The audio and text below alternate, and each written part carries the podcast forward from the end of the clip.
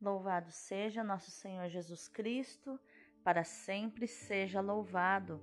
Hoje é quarta-feira, 7 de setembro de 2022, bicentenário da independência do Brasil e vigésima terceira semana do tempo comum.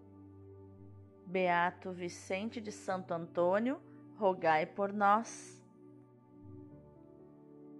Deus e Senhor nosso, protegei a vossa igreja, dai-lhe santos pastores e dignos ministros.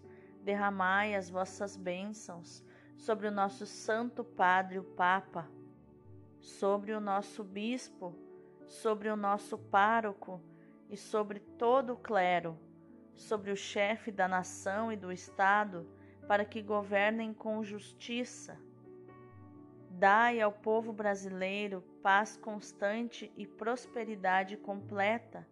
Favorecei com os efeitos contínuos de vossa bondade o Brasil, este bispado, a paróquia em que habitamos, a cada um de nós em particular e a todas as pessoas por quem somos obrigados a orar ou que se recomendaram as nossas orações Tende misericórdia das almas dos fiéis que padecem no purgatório.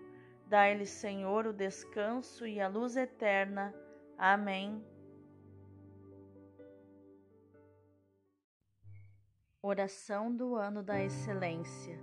Senhor, nosso Deus Todo-Poderoso, eu creio que tu és a própria excelência. Por isso, eu creio que és excelente em todas as tuas obras e que tens o melhor para mim. Eu te consagro esse ano de 2022 para que seja um verdadeiro ano da excelência em todas as áreas da minha vida, na saúde do meu corpo, da minha alma e do meu espírito, na minha vida profissional e financeira, na minha vida emocional e na minha vida familiar. Afasta para longe de mim todo o mal e derrama das tuas excelentes bênçãos e graças sobre mim. Tudo isso eu te peço e já te agradeço, na certeza de ser atendido, em nome de Jesus. Amém.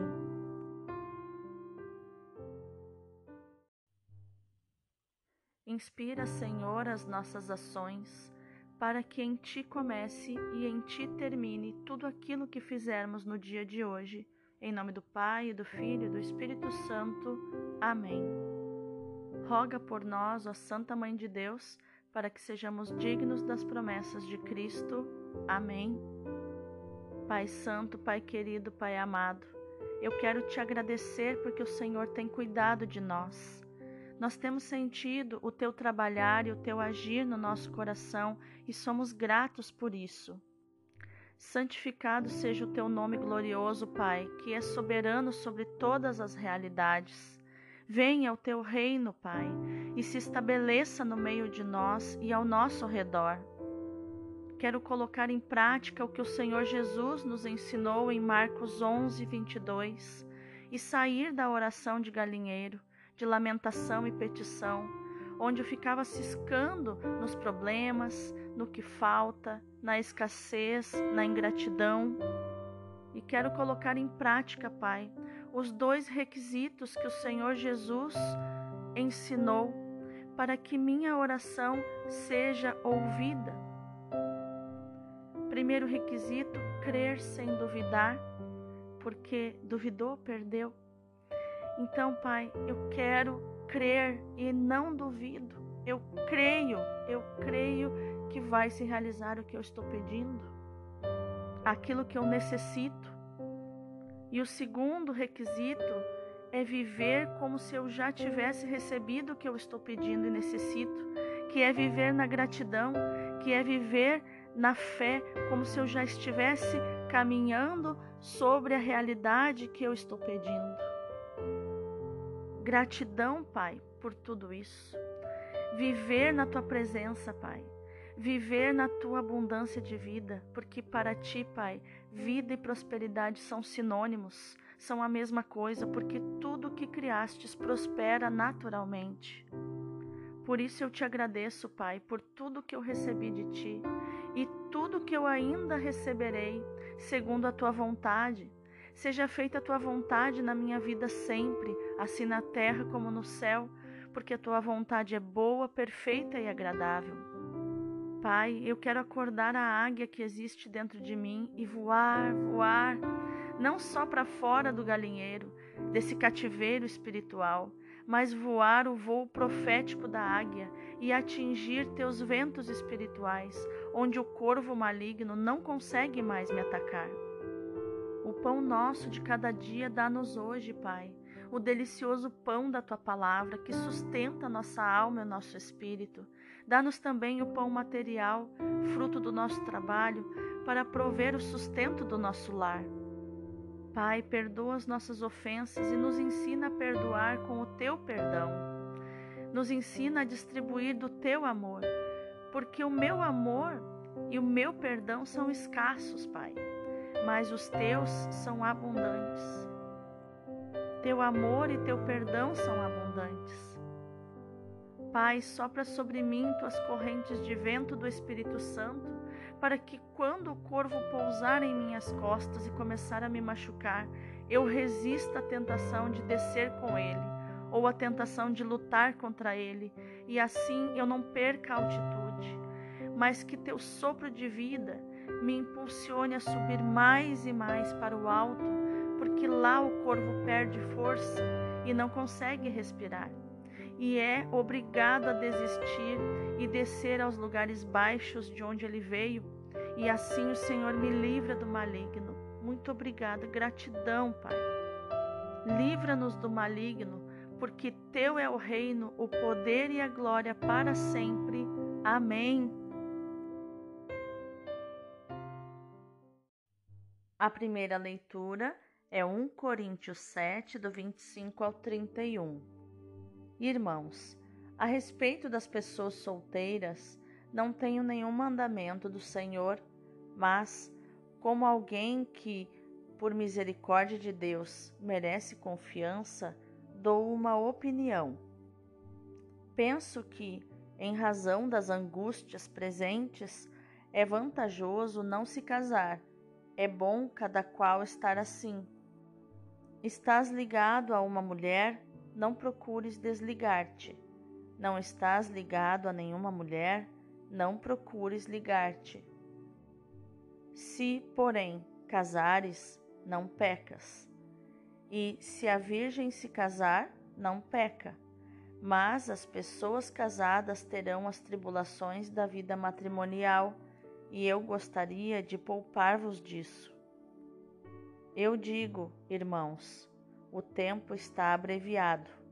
Então, que doravante os que têm mulher vivam como se não tivessem mulher, e os que choram como se não chorassem, e os que estão alegres como se não estivessem alegres, e os que fazem compras como se não possuíssem coisa alguma, e os que usam do mundo como se dele não estivessem gozando pois a figura deste mundo passa. Palavra do Senhor, graças a Deus. O salmo responsorial é o 44.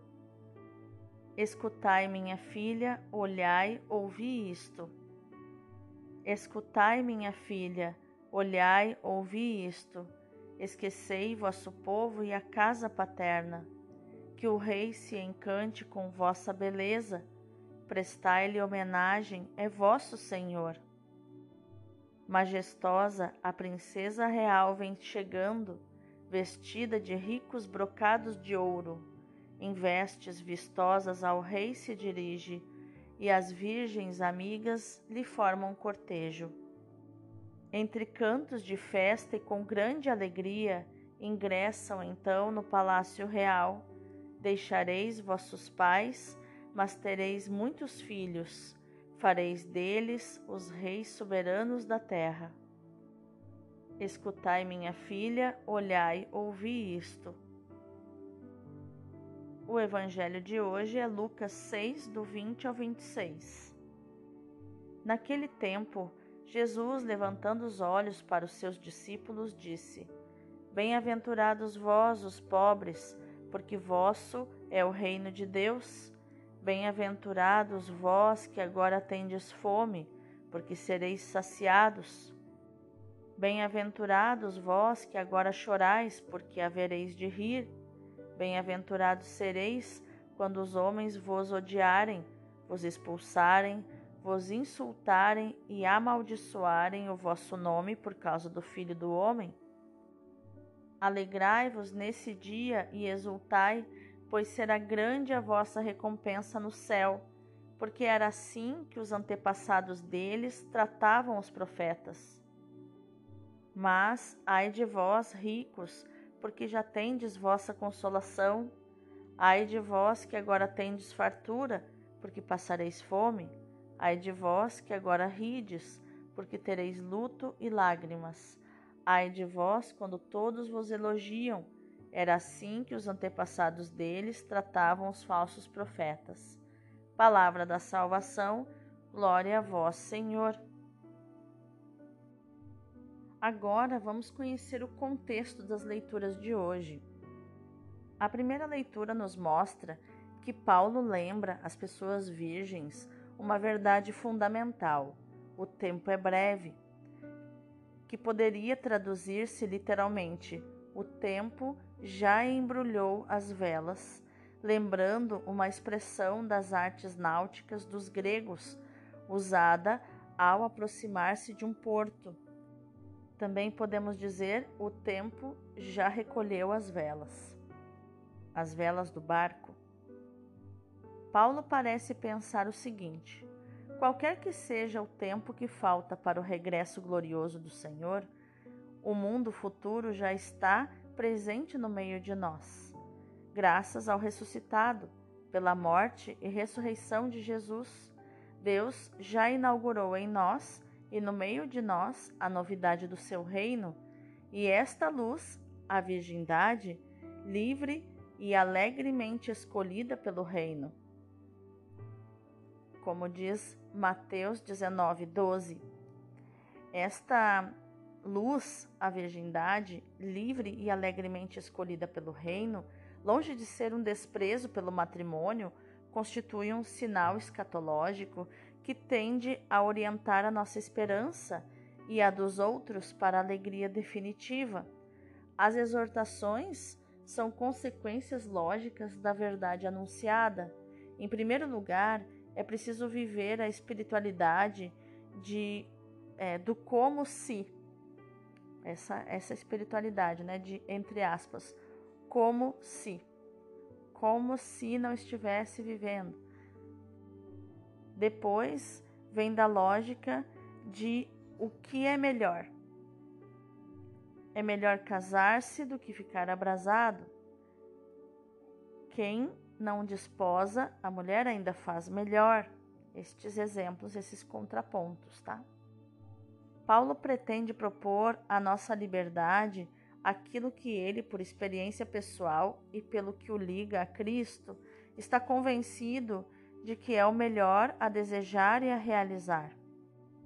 Em segundo lugar, mas é apenas um conselho seu, quando alguém chega à fé em Cristo, continue a viver como casado ou como virgem na situação em que se encontrava.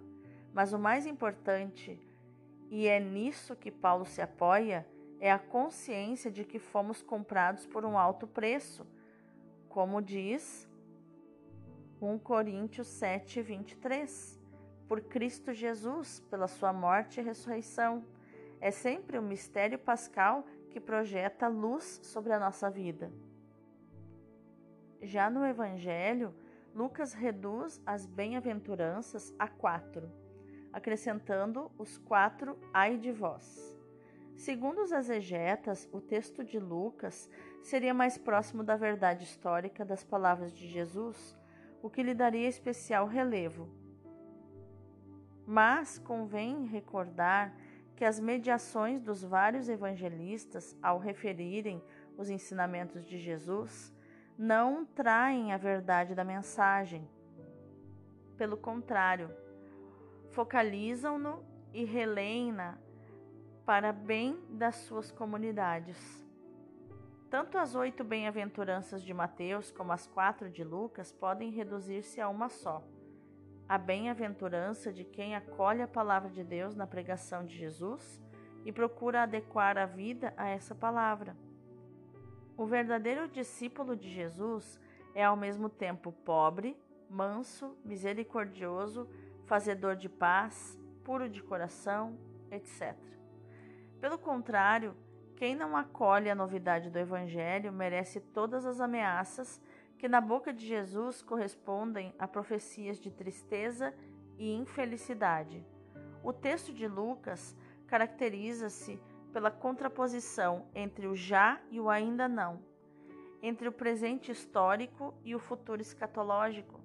Obviamente, a comunidade para a qual Lucas escrevia precisava de ser alertada para a necessidade de traduzir a sua fé em gestos de caridade evangélica, mas também para de manter viva a esperança pela total adesão à doutrina, ainda que radical, das bem-aventuranças evangélicas.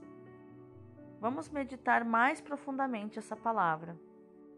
A palavra de Deus oferece hoje um tema forte e atual para nossa meditação que é melhor para um cristão, o matrimônio ou a virgindade? O que é mandamento e o que é só conselho? Paulo oferece à comunidade de Corinto e a todos nós uma doutrina clara e equilibrada. Até que ponto a sua experiência pessoal teve influência nessa doutrina? Não sabemos. Mas sabemos que o encontro com Jesus no caminho de Damasco deu uma nova orientação à sua vida faz nascer nele uma nova mentalidade e, portanto, uma nova capacidade de julgar. Uma doutrina clara, o apóstolo, nos leva a considerar tanto o matrimônio como a virgindade duas opções de vida dignas da pessoa humana, ambas boas de acordo com a economia da criação, ambas em sintonia com a novidade de vida de quem crê em Cristo ambas ricas de espiritualidade, ambas lugares onde viver a caridade em sumo grau, ambas capazes de conduzirem os crentes aos topos da santidade. Uma doutrina equilibrada. Paulo não impõe nada a ninguém, sabendo que se trata de uma opção pessoal livre e alegre, digna da pessoa humana. Ninguém, nem sequer Deus, pode ser violento ao santuário da consciência humana. Pela profissão religiosa e pela prática dos conselhos evangélicos, concretamente do celibato consagrado, os padres e monges, monjas, os freis e freiras devem ser as testemunhas por excelência no meio do povo de Deus dessa exigência das bem-aventuranças na prática de uma autêntica vida cristã. Nós casados também devemos viver a castidade como o casal deve viver a castidade, que é se entregando um ao outro com intimidade, com confiança, transparência e honestidade. Se refletirmos com atenção as bem-aventuranças, tal como as lemos no Evangelho de Mateus, ultrapassam o campo moral para envolverem toda a nossa vida. Damos espaço a Jesus para que seja pobre em espírito na nossa pobreza, manso na nossa mansidão, sofredor pelos males, males do mundo na nossa aflição, faminto e sedento de justiça, misericordioso, puro de coração, obreiro de paz, perseguido em nós perseguidos. Também refletimos no fato de que as bem-aventuranças se vivem praticando todas as virtudes teologais e morais de modo habitual, com facilidade, sob o influxo dos dons do Espírito Santo e irradiando seus frutos saborosos, como Paulo diz aos Gálatas no capítulo 5, versículo 22 então compreenderemos como viver as bem-aventuranças, seja viver o mandamento do Senhor, a caridade, o amor de Deus e o amor do próximo. Se isto é válido para todos os cristãos e para todos os religiosos, é especialmente válido para aqueles que se sacrificam, os sacerdotes do Sagrado Coração de Jesus, que têm como carisma profético a oblação, o sacrifício de amor unido ao sacrifício reparador de Cristo ao Pai pelos homens. Vamos orar?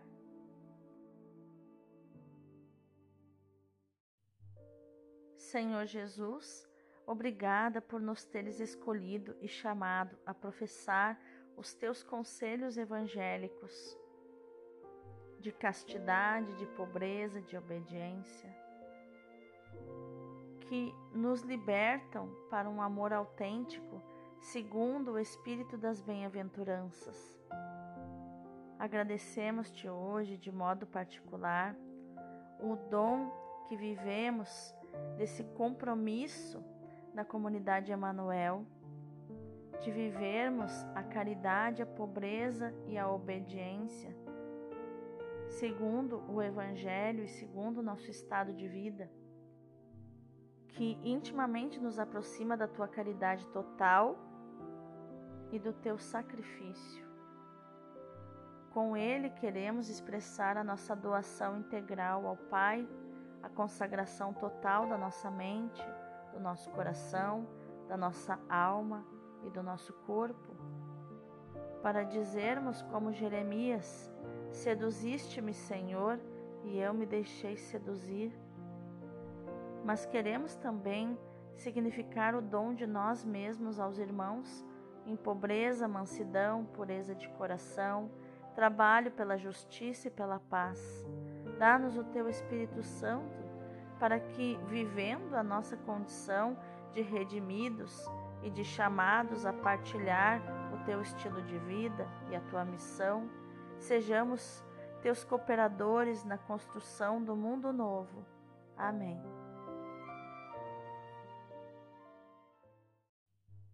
Vamos contemplar essa palavra. A virgindade é mais do que a castidade.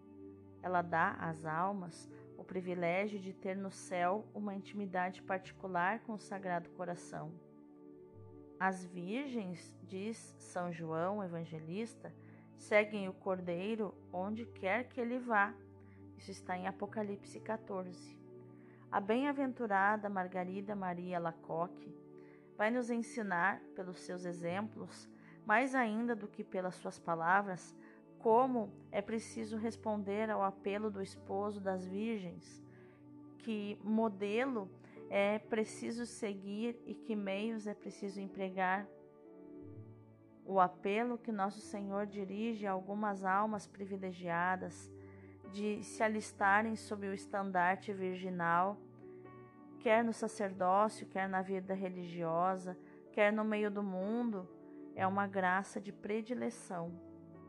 Como disse Santa Teresinha do Menino Jesus, a castidade me torna irmã dos anjos estes espíritos puros, vitoriosos a valer. Espero um dia voar em suas falanges, mas no exílio com eles devo combater. Sem repouso, sem tréguas devo lutar por meu esposo, o Senhor das nações. A castidade é minha espada singular, que pode lhe conquistar os corações. A castidade é minha arma invencível por ela meus inimigos abaterei, por ela eu me torno, ó felicidade invencível, esposa de Jesus, meu rei. Que lindo esse poema de Santa Teresinha, não é verdade? Então, as almas que escutam o noivo devem apressar-se a responder-lhe depois de terem consultado seus diretores. Felizes as almas generosas e vigilantes que, escutando o apelo do esposo divino, se levantam imediatamente para o seguirem. Ele as fará entrar no seu divino coração, verdadeira sala do festim nupcial. Felizes também as almas que, depois de se terem dado, perseveram e progridem nesta virtude cara ao coração de Jesus O templo do Senhor é a alma santificada pela virgindade. Deus queria que no templo da antiga lei tudo brilhasse pela pureza. A este preço, o Senhor estava lá especialmente presente. E o mesmo se passa com a alma virgem. Se ela é fiel, Deus promete-lhe uma presença especial de proteção e de amor. A alma virgem tem, portanto, como modelo a pureza do próprio Jesus e as suas imolações, seus sacrifícios, simbolizados pela branca hóstia do tabernáculo. Que lindo, que maravilhoso, né? A gente contemplar essa realidade da virgindade, da castidade, do celibato, que para nós, é, casados, né, geralmente quem me escuta são os casais, ou pessoas que são viúvas ou que já foram casadas, enfim. É, essa realidade né, do celibato, da castidade, da virgindade, é uma realidade tão distante de nós, mas não é porque nós não conseguimos muitas vezes vivê-la que outros não possam vivê-la intensamente, ricamente. Né? Não podemos medir os outros com a nossa régua. Nem sempre a nossa dificuldade é a mesma dificuldade do outro. Então, que maravilhoso, né? Podermos conhecer essas realidades diferentes da, do que a gente vive no dia a dia. E que a nossa ação neste dia de hoje, dia da pátria, seja meditar, proclamar e viver esta palavra que São Paulo fala em 1 Coríntios 7, 29. O tempo é breve. Deus abençoe o teu dia. E que Deus abençoe o Brasil, as eleições deste ano, quem sentará na cadeira presidencial e demais cargos que elegeremos este ano, que façamos com consciência, que o Espírito Santo esteja à nossa frente, nos guiando e inspirando o nosso coração.